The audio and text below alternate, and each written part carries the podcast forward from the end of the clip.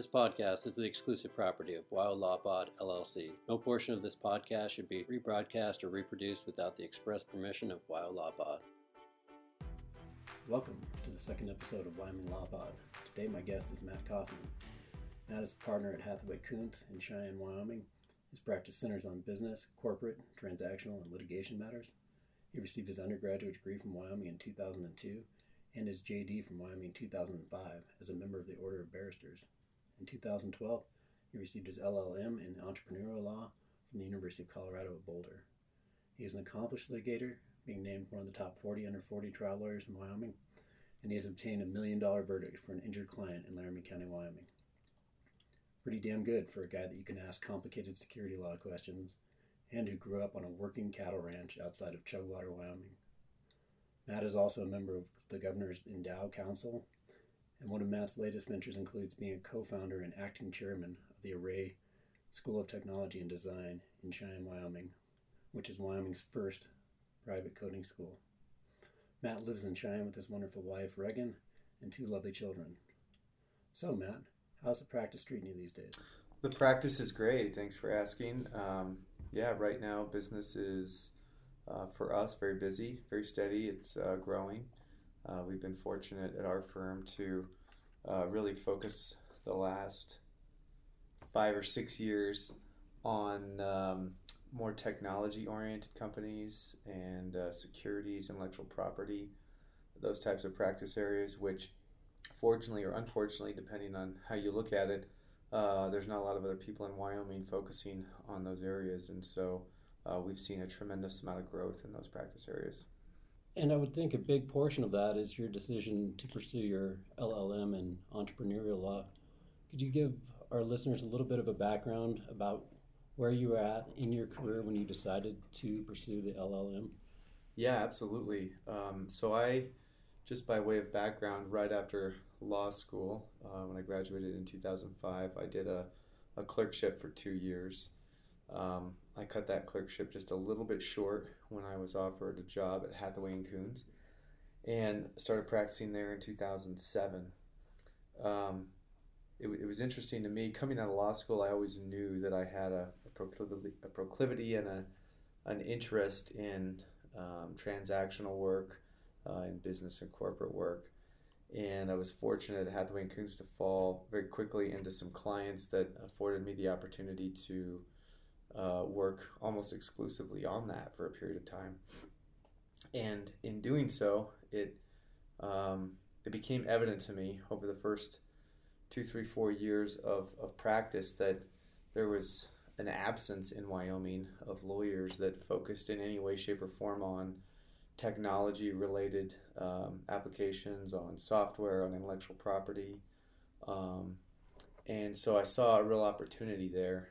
And as I practiced at Hathaway Kunz and approached uh, my time, my, the opportunity for me to become a partner with the firm, um, I at that point in time had developed a, a clientele of of tech uh, startup clients, and I, I was really weighing in my mind if I if I want to launch this practice and this is going to be the type of practice that I, I pursue the rest of my career.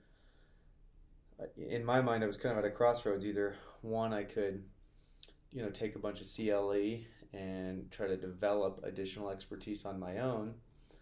Um, but that's sometimes not very easy to market. Uh, the other, other other avenue I saw was to go get a specialized degree in LLM. Um, I, I, saw that as a cost because obviously you got to pay for the LLM. It's going to be time away from the practice, but I also saw it as an as an opportunity to create some uh, some new marketing for myself and for the firm to attract additional types of clients. So I started, I, I approached my, uh, my law firm here about the idea of me pursuing it and what I wanted to do with the degree. And uh, I was incredibly grateful. They were all very supportive and, and saw where I wanted to go with it and saw what I wanted to do. So I applied. There was only two schools at the time in the country that offered an entrepreneurial focused uh, LLM. Um, one was at Duke University, and one was at the University of Colorado in Boulder. And so, obviously, I wasn't going to go across the country and completely leave the practice law for a year.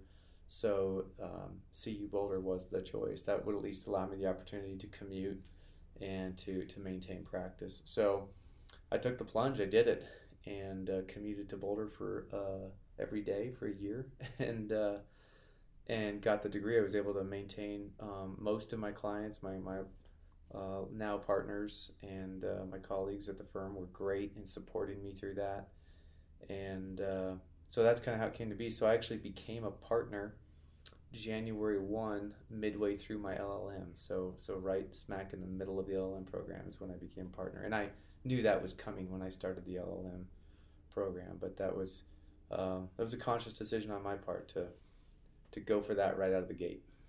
And that's just an amazing amount of support from your, you know, not at that time, but your then to be partners at the firm. How much planning went into preparing your clients and the staff and your other attorneys at the firm for your, you know, daily absence? A lot, actually. Um, you know, thankfully, we live in a day where it's pretty easy to work and be out of the office. Um, one of the one of the benefits I have to tip my hat to the University of Colorado Law School. The the, the class of LLM students was relatively small.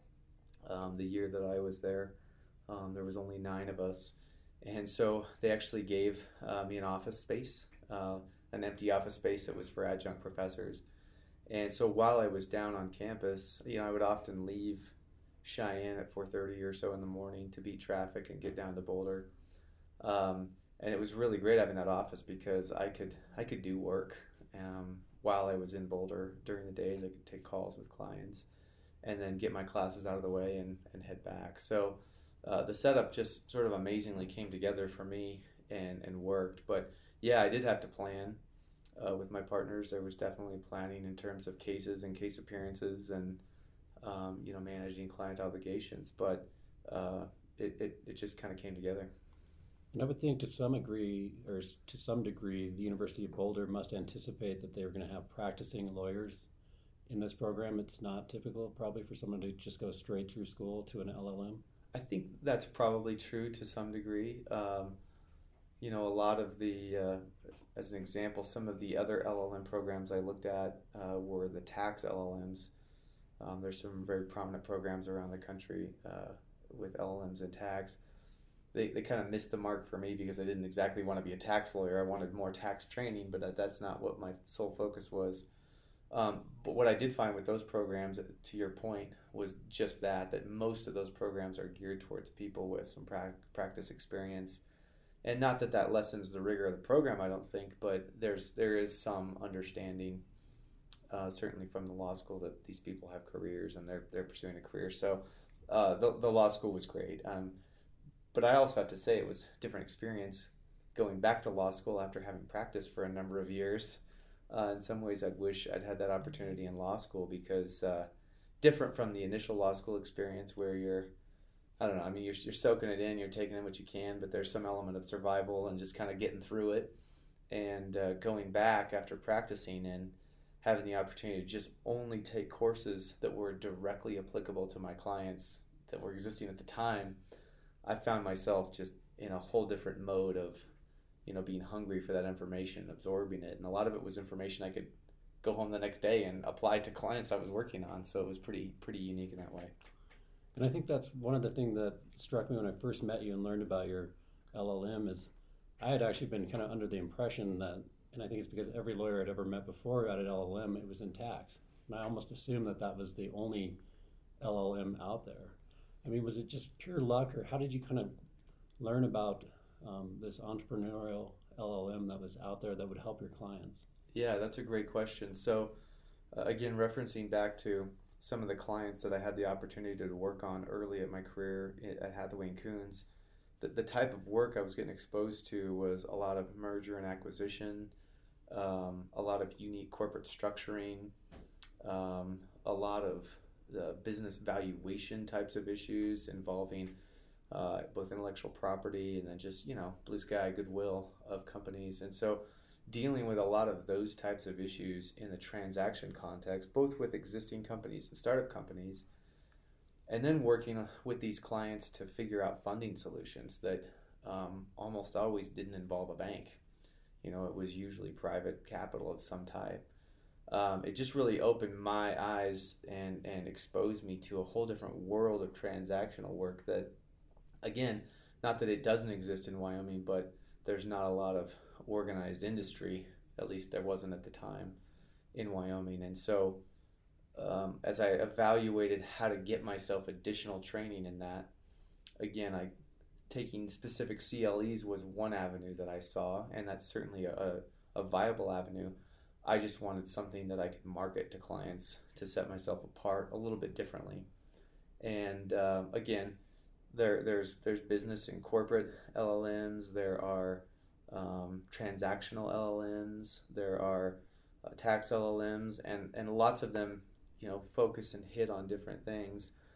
Again, I think I just got lucky because I fell into this entrepreneurial LLM, which just really hit those practice areas that I was trying to focus on, being the uh, a little bit of tax, um, intellectual property, and then a lot of deal structure uh, and finance, and it just was kind of a perfect fit. That's very cool. And so, is the program completely structured, like in a cookie, uh, I guess a cookie cutter type setup, or do you have some flexibility in creating the, the LM program for yourself? Yeah, in, in my case, it's much like law school where there's a certain number of courses that you're obligated to take. Um, but for a year program, there's not that many courses you're taking, anyways. So um, there's only two or three courses that they required you to take. Everything else they allowed me to build in, and then um, so so I did. I get I got to select. For example, I got to choose a couple of tax courses. I got to choose different types of securities courses, and um, so so that was that was neat. And then in addition, um, there's a an academic writing portion, and so I spent six months after the program was over researching and, and writing an academic article on the topic of my choosing, which I made about Wyoming. Wonderful. So, take me through kind of a typical day as a full time lawyer at a medium to large size Wyoming firm on the partnership track and a full time student. Yeah, that's a great question. So, um, there was definitely a transition, I would say, as I was, again, I, I entered this LLM program knowing that partnership was coming for me, and so I wasn't, uh, it wasn't an unknown at that point. But developing my own clients and my own practice was still an unknown at that point in time. So uh, I was I was very conscientious. I I'd have to give I have to give a ton of credit actually to one of my early mentors, um, and you can ask anybody around this firm I am an absolute disciple for the idea of, of personal business planning. And so, I, as an example, this is going to sound really nerdy, and I don't care. Um, I, I keep and maintain my own personal business plan. I pull it up on a monthly basis. I rewrite it on a quarterly basis. Um, in fact, our, our firm, I've, I've shared my plan and commonly share my plan with all of the other attorneys in our firm. Um, have have taught some of our associates how to do the same thing, but uh, the, the purpose in that for me is sort of setting out in advance uh, what my time is going to look like. And I'm super intentional about what my time is going to look At least I try to be. Of course, with the practice of law, there's always emergencies and chaos and everything, but um, all the more reason to me to try to be intentional about how I plan that time. And I was doing that back at this point in time. So the reason I'm setting that out is I was very intentional at that stage in my career about setting uh, a specific amount of my time that was just going to be for business development. And I included, at least for my purpose, something like this LLM as business development because I saw it as an opportunity to network, to gain additional expertise, to get exposure to potential clients, um, and to to learn how to market myself in new ways. Um, so, going into the LLM before I started the LLM, I mean, a typical day was probably like a lot of associates at law firms. I was here in the office um, all the time, uh, you know, managing uh, my own caseload, managing the, the cases that, that partners uh, had given me projects on or handed off to me, um, trying to meet those billable hour, you know, requirements and, and create as much revenue as I could. Um, as I transitioned into the LLM, I had to get a lot more selective about those clients. So I, for a period of time, I, I didn't take a lot of new small projects. I kind of kept the bigger ones that were ongoing and weeded it out just so that it could be more flexible for me and my schedule. Um, as things did come up and, and as things came in the door that we felt we needed to take, of course, I just went into hyper communication mode with my with my law partners and colleagues about having them hopefully help help me cover things and you know I was still able to manage things while I was out of the office, but just wasn't as able to be re- as responsive as needed to be. Um, so so I, I think then as I transitioned into the LLM, the, the typical day looked like, as I said, I, I generally went to Boulder four days a week. Um, there was occasions where I would go five, but for the most part, I, I had it scheduled so I could go four days a week. So I would get up at, you know, uh, usually leave the door at, or leave my, my house and out the door at 4.30 or so, so I could be down in Boulder by 6. That usually gave me a good couple of hours before my first class to finish up whatever I needed to get done. Um, then I would usually have two or three hours of class to 11 um, I would usually spend a couple hour block over lunch returning phone calls to clients, doing firm work, um, and then I typically had one or two courses in the afternoon, and uh, and then would either head back or would get some work done there before I headed back, and then head back and come to the office and get what I could done uh, before I got up and started all over again. So I really tried to devote my time down there to getting the schoolwork done, so that when I was here um, in the office I could just devote to work, and uh, that was kind of that was kind of my life for for a year. Um, of course, that changed a little bit as I, like I said, midway through the LLM program, I became a partner of the firm. Uh, I then, of course, picked up some firm management responsibilities that got thrown into the mix too. But again, my my partners were fantastic. I I don't think I was saddled with a lot of that very quickly while I was while I was out. So, about what time are you getting home then on your typical school day? Um, so funny you should mention that because my wife and I have always been um, deal makers with each other, and so uh, she was hugely supportive of me doing this. But one of the deals she always made with me was, um, I, you know, do what you got to do, but I want you to be home for dinner so we can have dinner as a family with the kids. So that's that's kind of been my mo from from day one. So I was always generally home for dinner. Um, but then I would hang out with my kids and put them to bed, and then uh, my my usual or my I guess my norm during that period of time was be home by six or six thirty and have dinner and hang out with the kids until they go to bed, and then go back you know go back to work or work from home and get what I needed to get done. So a big sacrifice from your wife to make this possible too. Absolutely, yeah. For that for that year, it was it was chaos for sure. Well, and how do you you know, you're obviously a fit and healthy guy. How do you make sure that you don't let your physical health kind of slide while you're putting all this extra demands on your time? That's a great question. So, um, you know, for that year, I'll be 100% honest, it was really difficult. I just had to fit it in where I could. Um, I did a lot of times take um, my bike with me down to Boulder or something when the weather was nice, and I would get out for a quick ride. Um, of course, the weekends I would try for sure to get out and do something on the weekends, but uh, it was it was difficult during during that time. I have a much easier time now, just just being uh, in the office and practicing, uh, being able to fit in recreation. So, so I mean, anyone considering this really needs to put together a pretty comprehensive plan of what their work life and their family life is going to look like, and then still expect it to be a really difficult process. Yeah, I think, and I think you know, different people could have uh, a million different outcomes for what they're looking for. Um, you know, before I took the plunge, I got advice from a lot of people, a lot of people that had LLMs. I called several people that I knew, both in state and out of state, that had LLMs. Um, I talked to a lot of my my vintage of lawyers, a lot of um, you know my classmates or, or people that were around my age that were um, right on the verge of becoming partners at law firms and what that was going to look like. And uh, I also got a lot of input from some of my mentors about, you know, how to how to map out what I wanted my practice to look like. Um, I've just always been one of those people. I just absolutely reject the notion of just falling into a practice and just kind of taking what's given to me. You know, I've been very, as I, as I mentioned, I'm a disciple for this planning.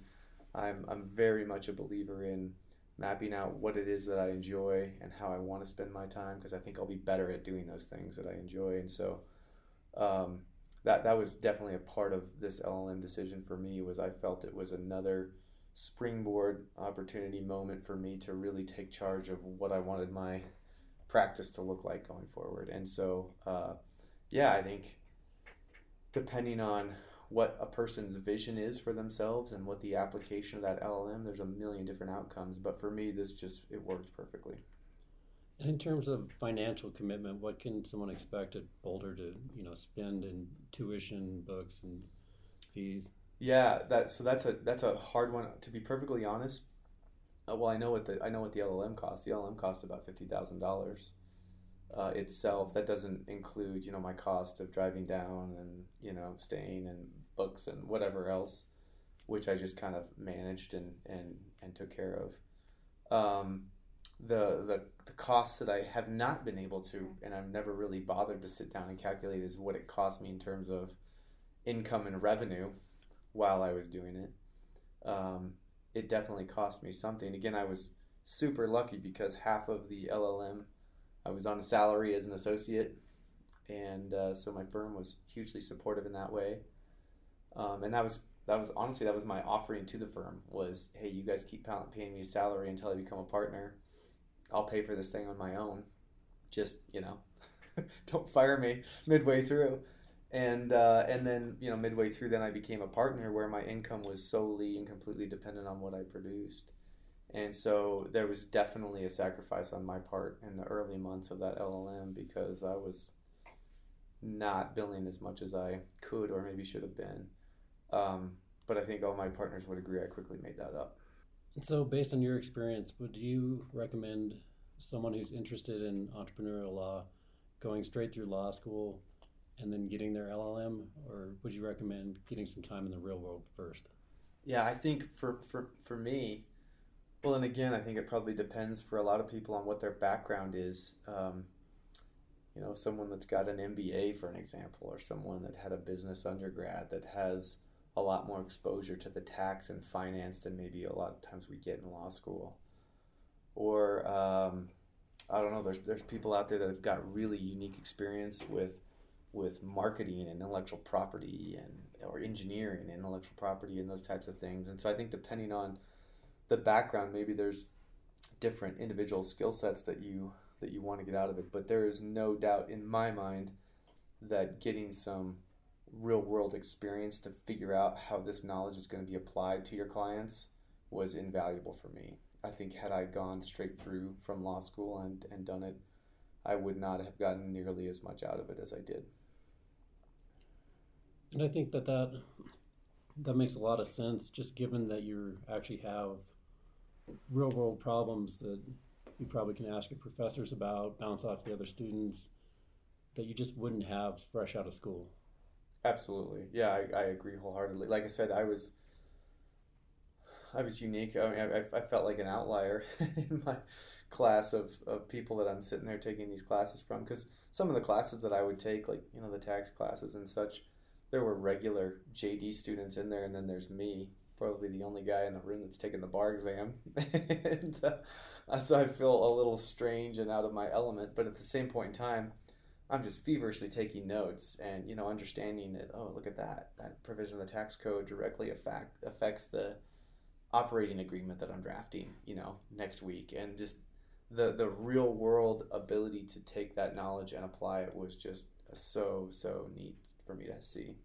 And I bet it's just much more interesting to hear some boring statute in the tax code if you're like, wow, I think I can save my client $180,000 next year because I learned this in two minutes today. Exactly. That's exactly right. Yeah, there's a number of, of, of contexts in which I was able to apply something to my client's benefit, and that was really cool to see. So, I mean, Wyoming isn't necessarily considered, I wouldn't say, an entrepreneurial hotbed, mm-hmm. but it's definitely not like a dearth of innovation either. And there's some great industries here that need innovation. Um, how did you know that the skills that you were going to acquire would be needed in Wyoming?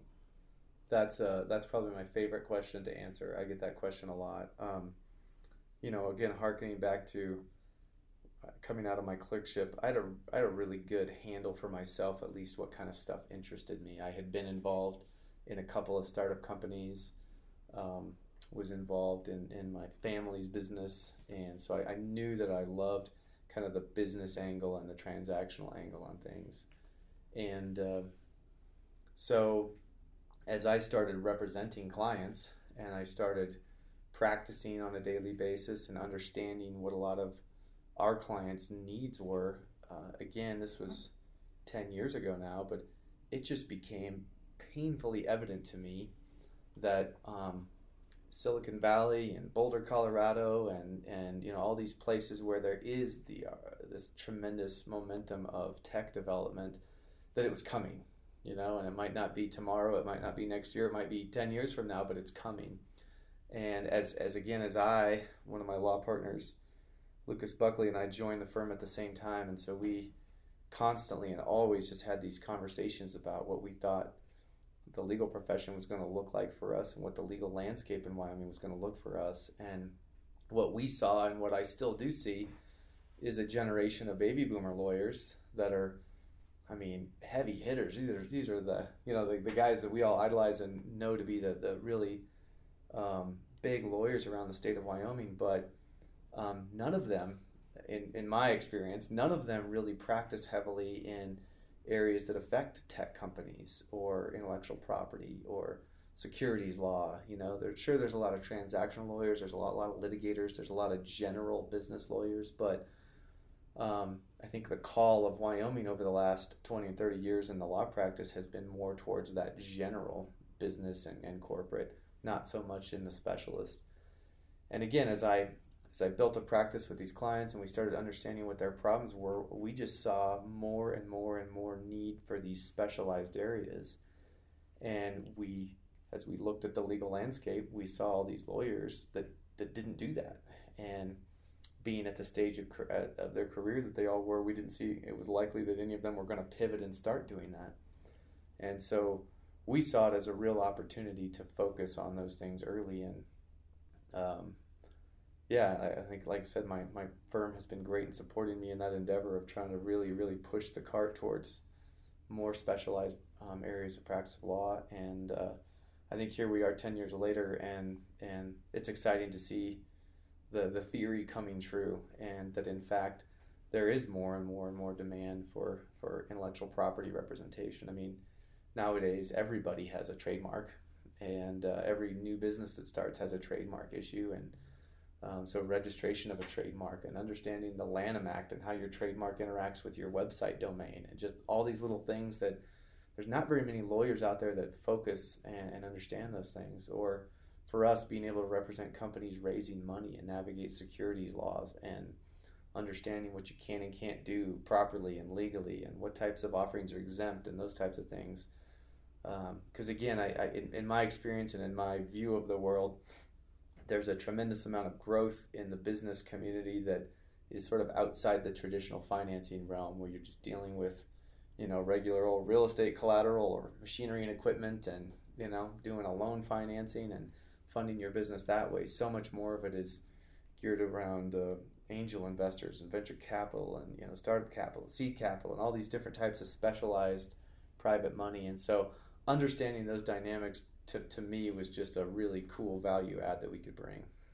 Well, I would think there's probably a lot of lawyers in Wyoming who are very competent in most business situations who might not even realize that a transaction was involving securities law and could get themselves in a lot of trouble trying to step in their toes in the water in that area. So that um, that area is probably one area that we've talked about more than any other area in our firm in terms of of a malpractice risk and just um, appreciating the risk that's out there. I think when you talk about tax or intellectual property or some of those other specialized or you know even secured transactions or something, um, it's it's kind of easy to spot sometimes um, that that issue is a little different. It's unique. It's outside of my wheelhouse. Uh, but you're absolutely right. Securities, since since our firm has become more uh, involved, and now we have two or three of us that do securities related stuff, and we're we're really focusing a lot on deals uh, we were just fortunate enough to be the first firm in Wyoming to do a crowdfunding deal.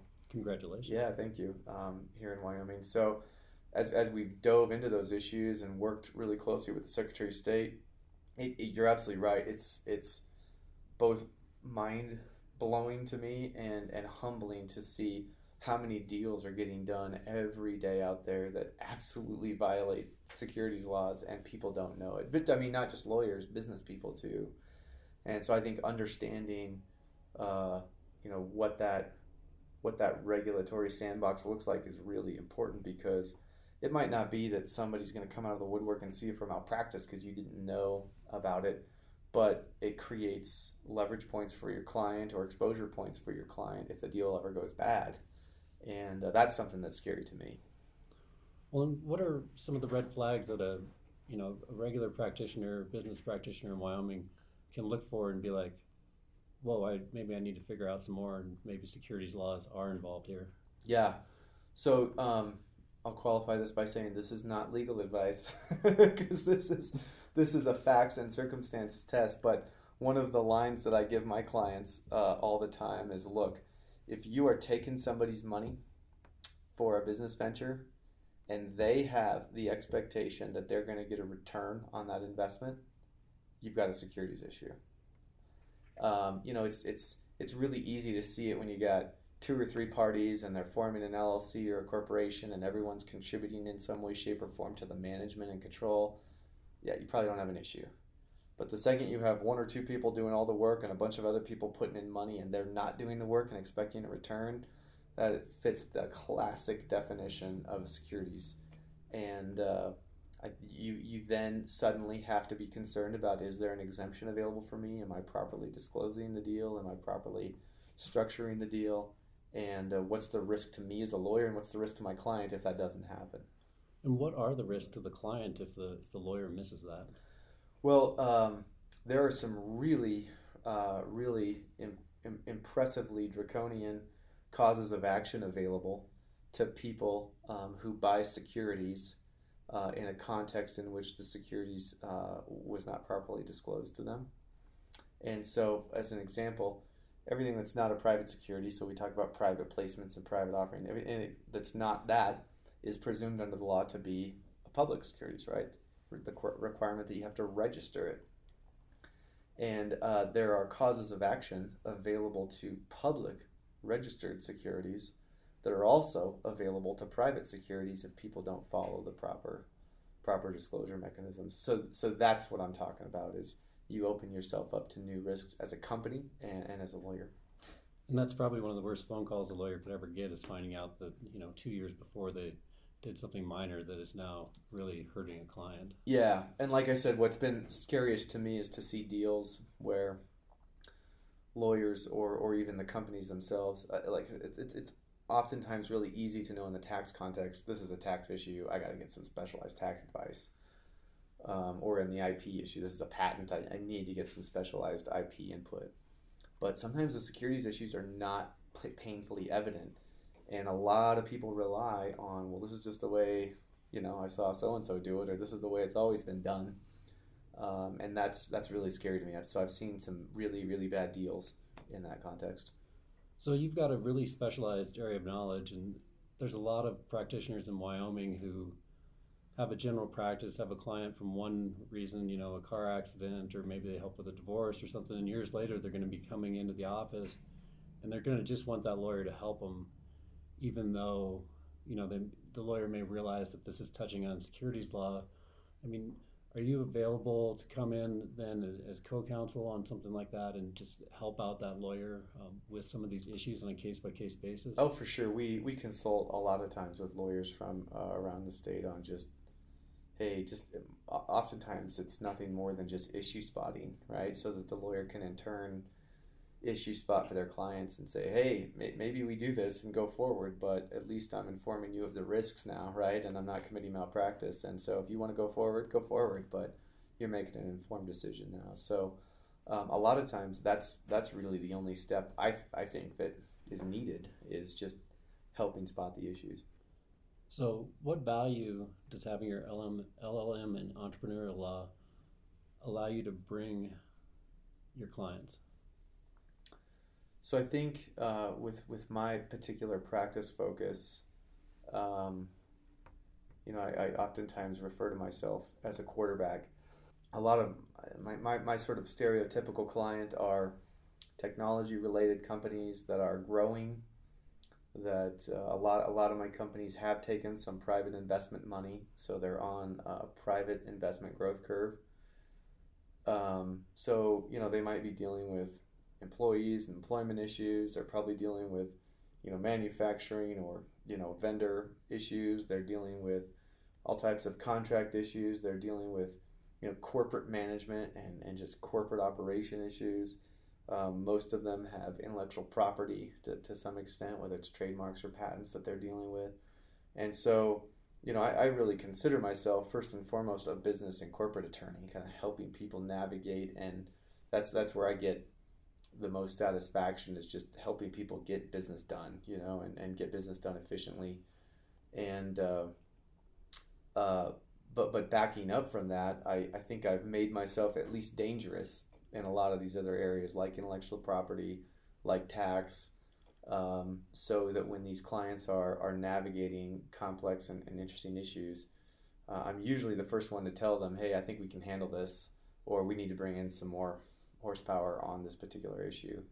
And so I think uh, I think what a lot of my clients appreciate about me, or at least the feedback that I get, is that that upfront honesty to know um, this is something that there might be some risks involved, but we can assess those risks and let's you know make some decisions and move forward. Or hey, this is wading into some really serious territory. Uh, we need to get some more specialized expertise, or you guys need to go do some more digging and research on this issue. And so I think that's where a lot of my clients, um, I think, get the best value out of me is when I'm more ingrained in their day to day operations and I, I have a really good sense of what's going on and what's important to them, and I can help them make decisions quickly. And I would think that the process of getting the LLM, probably on some level more than any other, it gave you the ability to issue spot and then know if you could solve the problem. But then it also probably gave you a pretty phenomenal network of people to reach out to when you could spot a problem but not know what the answer is. Yeah, truthfully, that it has been one of the things for me that's probably as valuable as any is is personal relationships with lawyers that are phenomenally talented in different areas. Um, to, to this day, one of the uh, lawyers that I, I made uh, incredibly fast friends with um, was an attorney who practiced for an extremely large law firm out on the West Coast in San Francisco and Los Angeles, and since went on on his own and has a small boutique firm that all they do is, is securities uh, work for uh, companies everywhere from, from public offerings to, to, to mergers and acquisitions and a really, really highly technical uh, skill set that they've got at that firm. And so I, I love it because every time I get a securities deal that I'm looking at, if I run up against an issue, they're always the first people I call. And I know them, I know them well, and we can work through things, or um, I've referred cases out to them, or we've co counseled deals together.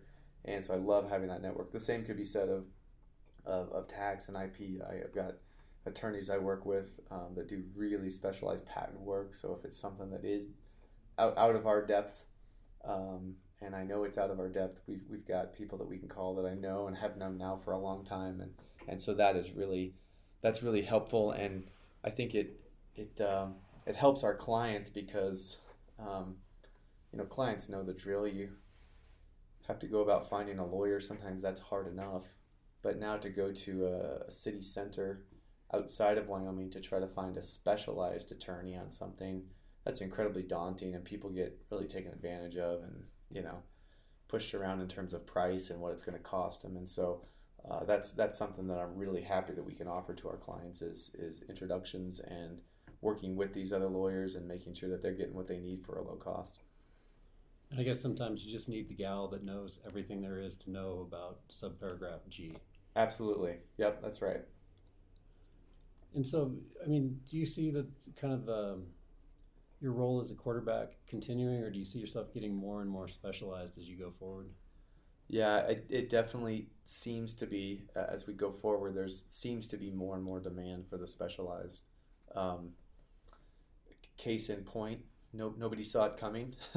I can't claim that I, in my attempts to plan out my uh, my business, uh, saw it coming either. But this the arrival of this blockchain and cryptocurrency stuff within the last year has been just crazy and um, so so I guess where I was going with that is uh, no matter how you slice it the the analysis of cryptocurrency and tokens and and all these new types of offerings that our statute um, paved the way for and that are being discussed on a on a federal level. All of those necessarily involve uh, sort of a you know parallel securities analysis. And so, in the last six months, I've spent more time with securities law than I would have ever anticipated. It's not now just, hey, am I am I getting my investors in properly and legally? Am I doing this private placement? You know, uh, according to the exemption guidelines. It's now we have this brand new classification of exempt securities in Wyoming that didn't exist 90 days ago. And so, how does that fit in with the federal regulations? And, um, you know, our, our phones have been ringing off the hook here with people wanting to see what Wyoming's all about in terms of these crypto offerings or token offerings or utility token offerings or whatever the case may be. And so, yeah, I, like I said, I couldn't have even seen that a year ago, but already there's been a tremendous increase in demand for, for the securities background specifically. Um, and an, another area that I see not going away anytime soon is intellectual property. Um, I mean, every company that we represent and work with has intellectual property needs, and um, I, I, don't I don't see that lessening anytime soon. Well, then when you're dealing with something that's literally happening, evolving day to day, that's got to be a malpractice nightmare. How do you kind of address that when advising clients on blockchain or something that's literally there's no established law and it's evolving day to day. Yeah. Well, that's true, but I also view it the other way. It's kind of the Wild West, you know, in that because there's no established law and we're all wading through it together, the, the approach I've taken, we can listen to this podcast in 10 years and tell me if I was right or not, but the approach I've taken is to be really transparent up front with the people that are regulating and you know they, they know as well as we do that the decisions we're making are unguided because there is no developed law in a lot of these in a lot of these arenas, particularly here in Wyoming. So I think, um, well, yeah, there's certainly a malpractice risk. On the other hand, because there is so little established law, there's also the opportunity to participate in making that law and, and sort of paving the way. And so that's really exciting to me. And so, probably just a matter of full disclosure with the client. Yeah, absolutely. I'm, yes, I, I'm taking a, a, a tone with clients in the last 90 days regarding this blockchain crypto stuff that is brutally honest to say, we'll help you, but we don't know what this looks like. We don't know what it's going to look like in six months. We don't know what it's going to look like in 30 days. Um, there's rules being promulgated both at the state and federal level that are still in the works and still being discussed, and, and who knows where that goes. And so, yeah, we're making quick decisions uh, with limited information, and that's the best we can do.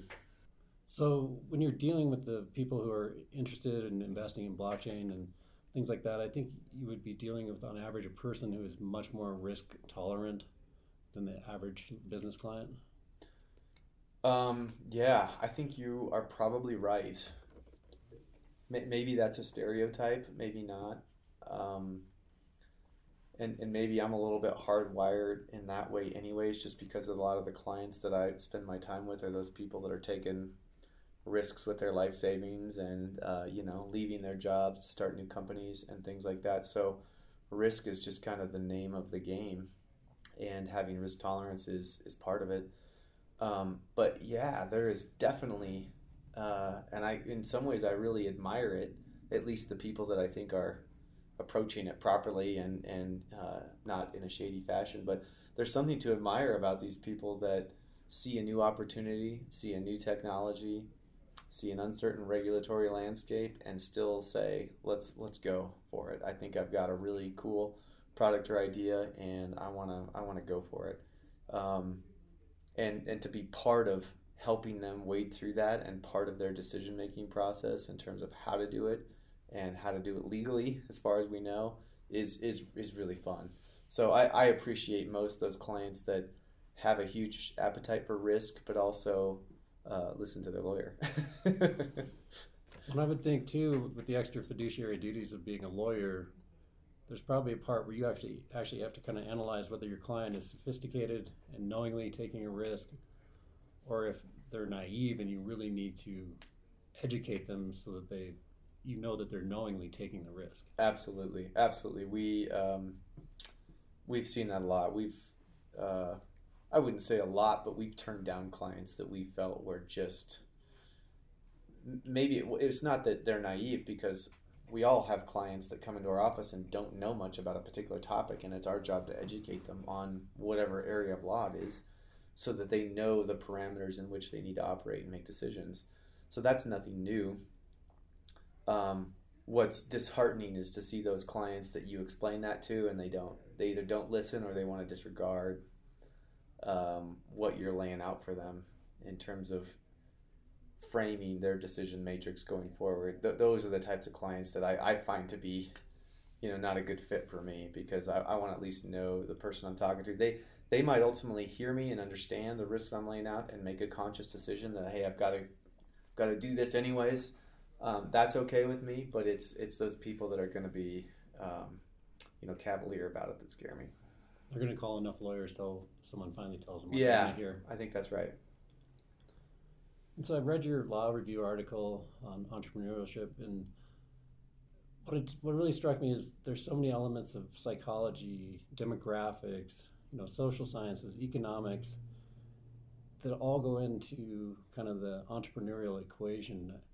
How different was your studying of entrepreneurship than kind of the traditional study of law? Yeah, that's a great question. So, I mean, in, in fairness, my, my article was not so much about, well, it really wasn't at all about the practice of law so much as it was, I'm just passionate about developing kind of the entrepreneurial culture in Wyoming. Um, I'm super jealous in some respects of other states and other locales that have a more robust entrepreneurial culture. And that's not to say that Wyoming doesn't have awesome entrepreneurs. And I mean, uh, I grew up on a ranch. I mean, ranchers at their heart and core are entrepreneurs and risk takers, and I, I love that. But what I mean when I say this is a culture where people are starting up companies and they're failing, and it's happening visibly, and there's a life cycle of company that's visible, right? Where companies are getting seed stage funding and they're proving up concepts, and then they're hiring employees and raising you know more capital to commercialize, and there's this sort of visible life cycle of companies where young people can get jobs in those startup companies. People that are looking to invest in companies have easy entry points to invest and support those companies. And um, there's just kind of this this ongoing menu of activity that people that are passionate about startups, entrepreneurship can plug themselves in at, at any one of those points. And there's a tremendous amount of research and academic literature out there about um, what this community looks like and what this entrepreneurial ecosystem is the buzz term looks like. And it exists in a lot of places. Probably the closest to us is boulder. Um, salt lake city certainly has it going you know boise idaho has it going. Um, and so I'm, I'm really envious of those locations because while there are really cool people and smart people doing really cool things in wyoming we we haven't really nailed down sort of that visible entrepreneurial life cycle where people can inject themselves and and participate in it on a continual basis. And so that's really what my article was more focused on was how do we help build that and what types of policy and legal things could the legal profession look at doing to participate in that and uh, i'm thankful to have been appointed by the governor to endow because that's a large part of the conversation that we're having at endow now is just that is how do we help foster that that ecosystem and that that visible life cycle of these companies to allow more people in Wyoming to participate in that. And so it seems to me that one of the things that, along with the nuts and bolts of the securities law and things like that that you learned in the process, you also really got a chance to study things um, outside of maybe what would be traditionally the field of law, but that overlay into what your clients' needs are. Yeah, I think that's I think that's true. Um, although, well, I mean, I, so you you alluded to it a minute ago. Yeah, there's certain there's certain um, data points and sort of fields of study that become really interesting, right? I mean, marketing is a great example, right? Every company that I represent has a marketing budget and is trying to figure out how to roll out a product or a service and you know start from scratch to create demand And so, understanding that demand requires understanding consumer behaviors and who their target market and customers are and what those people think and feel. And that's all really, really interesting stuff. I don't think um, I mean, it's not my forte, right? It's not. I'm not going to direct them in making those decisions, but spending a little bit of time understanding how important it is to your clients and how important it is to them, and understanding just sort of the current trends, what the state of the art is in terms of technology and marketing, definitely helps me have a better conversation with clients when they're when they're talking about you know whatever their problem is. Um, so I think as as an example, you're right, but a lot of lawyers have really cool educational exposure to different types of things like that. I, I think lawyers just need to be aggressive about figuring out ways to apply that skill set in different ways within the practice of law. And that kind of goes to my next question. I mean, there's the old joke, you know, in a small town, if you have one lawyer, he'll starve, two, they'll do all right, and three, they'll make a killing. It almost seems like at this point, for us to reach that, I don't know if it'd be a tipping point or a snowball effect where you get that entrepreneurial culture, we probably need more lawyers with your skill set in this area. Um, I, I agree, and they're coming. I mean, there, there are more here, and what I love seeing as I travel around Wyoming is the little pockets of activity that are starting to gain momentum. Um, of course, a lot of the state thinks that we live in a bubble here in Cheyenne, and uh, maybe that's true, maybe it's not. Um, we we are, I guess, in a bubble to the extent that we're close to the Colorado Front Range, and so we get sort of a lot of exposure and bleed over. I think from that, at least in, in my in my world, in sort of the entrepreneurial finance world, there's a lot of um, interplay. But I think we have really cool pockets of that happening in Jackson and Sheridan and Casper and all over the state where there's these little hubs, uh, clusters of entrepreneurial activity, of people starting up companies, of people investing, of people spending time understanding what research looks like, um, what intellectual property looks like that grows out of that research, and then commercialization of it. Um, and again, the more visible examples we have of that, I think the the the more demand it creates on on this type of lawyer, on this breed of lawyer, and I think that's coming. Like we have some really cool examples right now of companies that are super high growth, that are that are exploding, hiring people in Wyoming that have been through this life cycle, and it just it just demands a little bit different type of lawyer than it used to. I think. And so as that as that need continues to grow, I mean, what's what would you recommend? Uh, kind of first steps for a lawyer who wants to expand their practice into this area of law. Uh, so I think for, for me that question starts with are you wanting to expand your knowledge base for existing clients and these are clients that you have an ongoing relationship with or are you wanting to, to, to market to new clients because to me to me that's a big difference a lot of lawyers out there have a really great client roster of clients that they work with on a daily basis um, well I'll, I'll, just give, I'll give an example um, I have become very close with a, a, gentleman that's president of an energy company here in uh, an industrial energy company here in Wyoming I don't represent them. I don't do work for them. Um, I'm not trying to get them as a client. So if any lawyers listening to this and thinks I'm trying to steal your client, I'm not.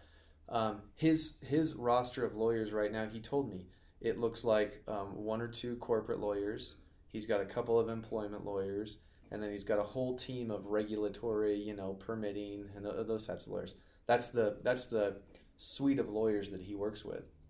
And I met him recently at a at a blockchain event, and what he told me was, we are actively exploring um, an application for blockchain. And there's this tremendous opportunity we see with developing some intellectual property. Maybe it would require some investment from our company to develop this, maybe not. But how do we roll that out? How do we protect the idea? How do we run with the idea? How do we build this idea out? How do we scale it? And he was expressing frustration because they haven't talked to a single lawyer that has even approached that subject with them or helped him understand the legal implications of that. And so, not that his lawyers are in any way, shape, or form doing a bad job. I'm sure you know there may be um, representing that company in the way that they know best and what they've traditionally done. My, my point with that is I think lawyers can always look for ways to be more integrated with their clients and looking forward, right, to what the client needs are evolving into. And in, in this particular case, may, maybe these lawyers um, are missing an opportunity to get more integrated and, and build their, their client uh, relationship with that particular client going forward by you know diving into some new topics and really seeking to understand these issues that are that are coming. So that's that's an example to me of of building a service base for an existing client right? And that's that's different than hey i want to learn about uh, intellectual property because i think it would be really neat to go represent some artists or something and help them understand how to copyright and trademark their work and their brand and, and things like that.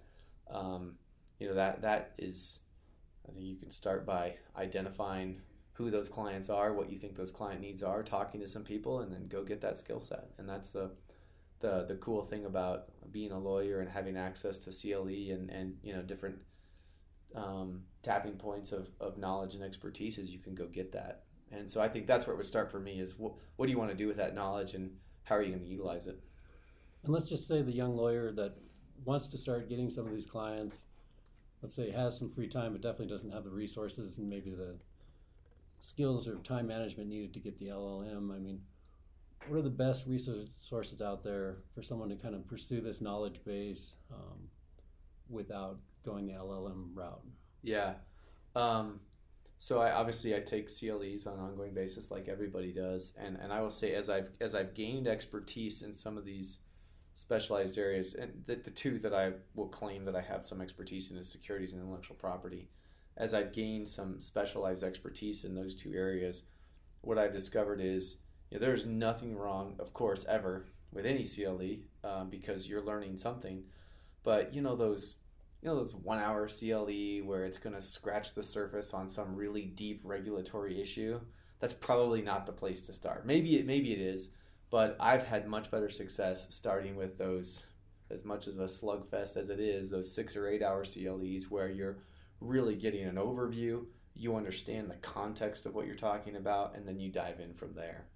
And so I would, I would caution lawyers. I've seen a lot of deal documents over the years where it cites some, you know, buzzword from intellectual property law or something like that, but it cites it in the wrong context or it tries to apply it right in the wrong context. And so I think uh, lawyers are very, I don't know, maybe, maybe they're not all, I shouldn't say this. I'm very visual in my thinking when it comes to regulatory frameworks, right? And I kind of need to understand the overlay of where where the context is for this regulation and law and what the policy of it is and then it's much easier to understand the finite points and drill down and so my recommendation to people getting into a new area is that you you take that approach instead of just a little you know one-off approach and you don't understand where the context and how it fits. Would it also kind of make sense for them to kind of maybe add one arrow at a time to their quiver and not necessarily try and master everything but say i'm going to help one client with a logo copyright yeah for sure.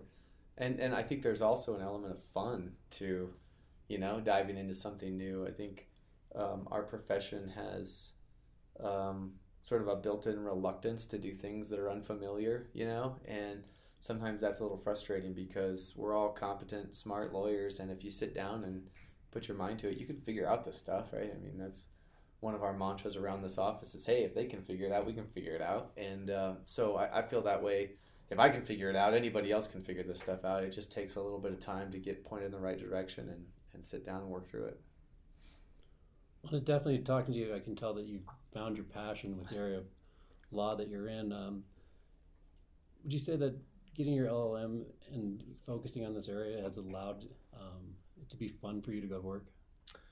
A hundred, a thousand percent, yes. Um, yeah, it was for me. It was the best decision I ever made in my law practice. It gave me the platform to go get exactly the kind of clients that I wanted um, it's given me the opportunity to build exactly the type of practice that, that I want to build in Wyoming. And uh, and what's fun for me is I still view myself as a very young lawyer. Um, I know I'm 12, 13 years into the practice of law, but uh, I'm still learning every day and always sometimes scared at what I'm learning um, and how quickly I'm learning it.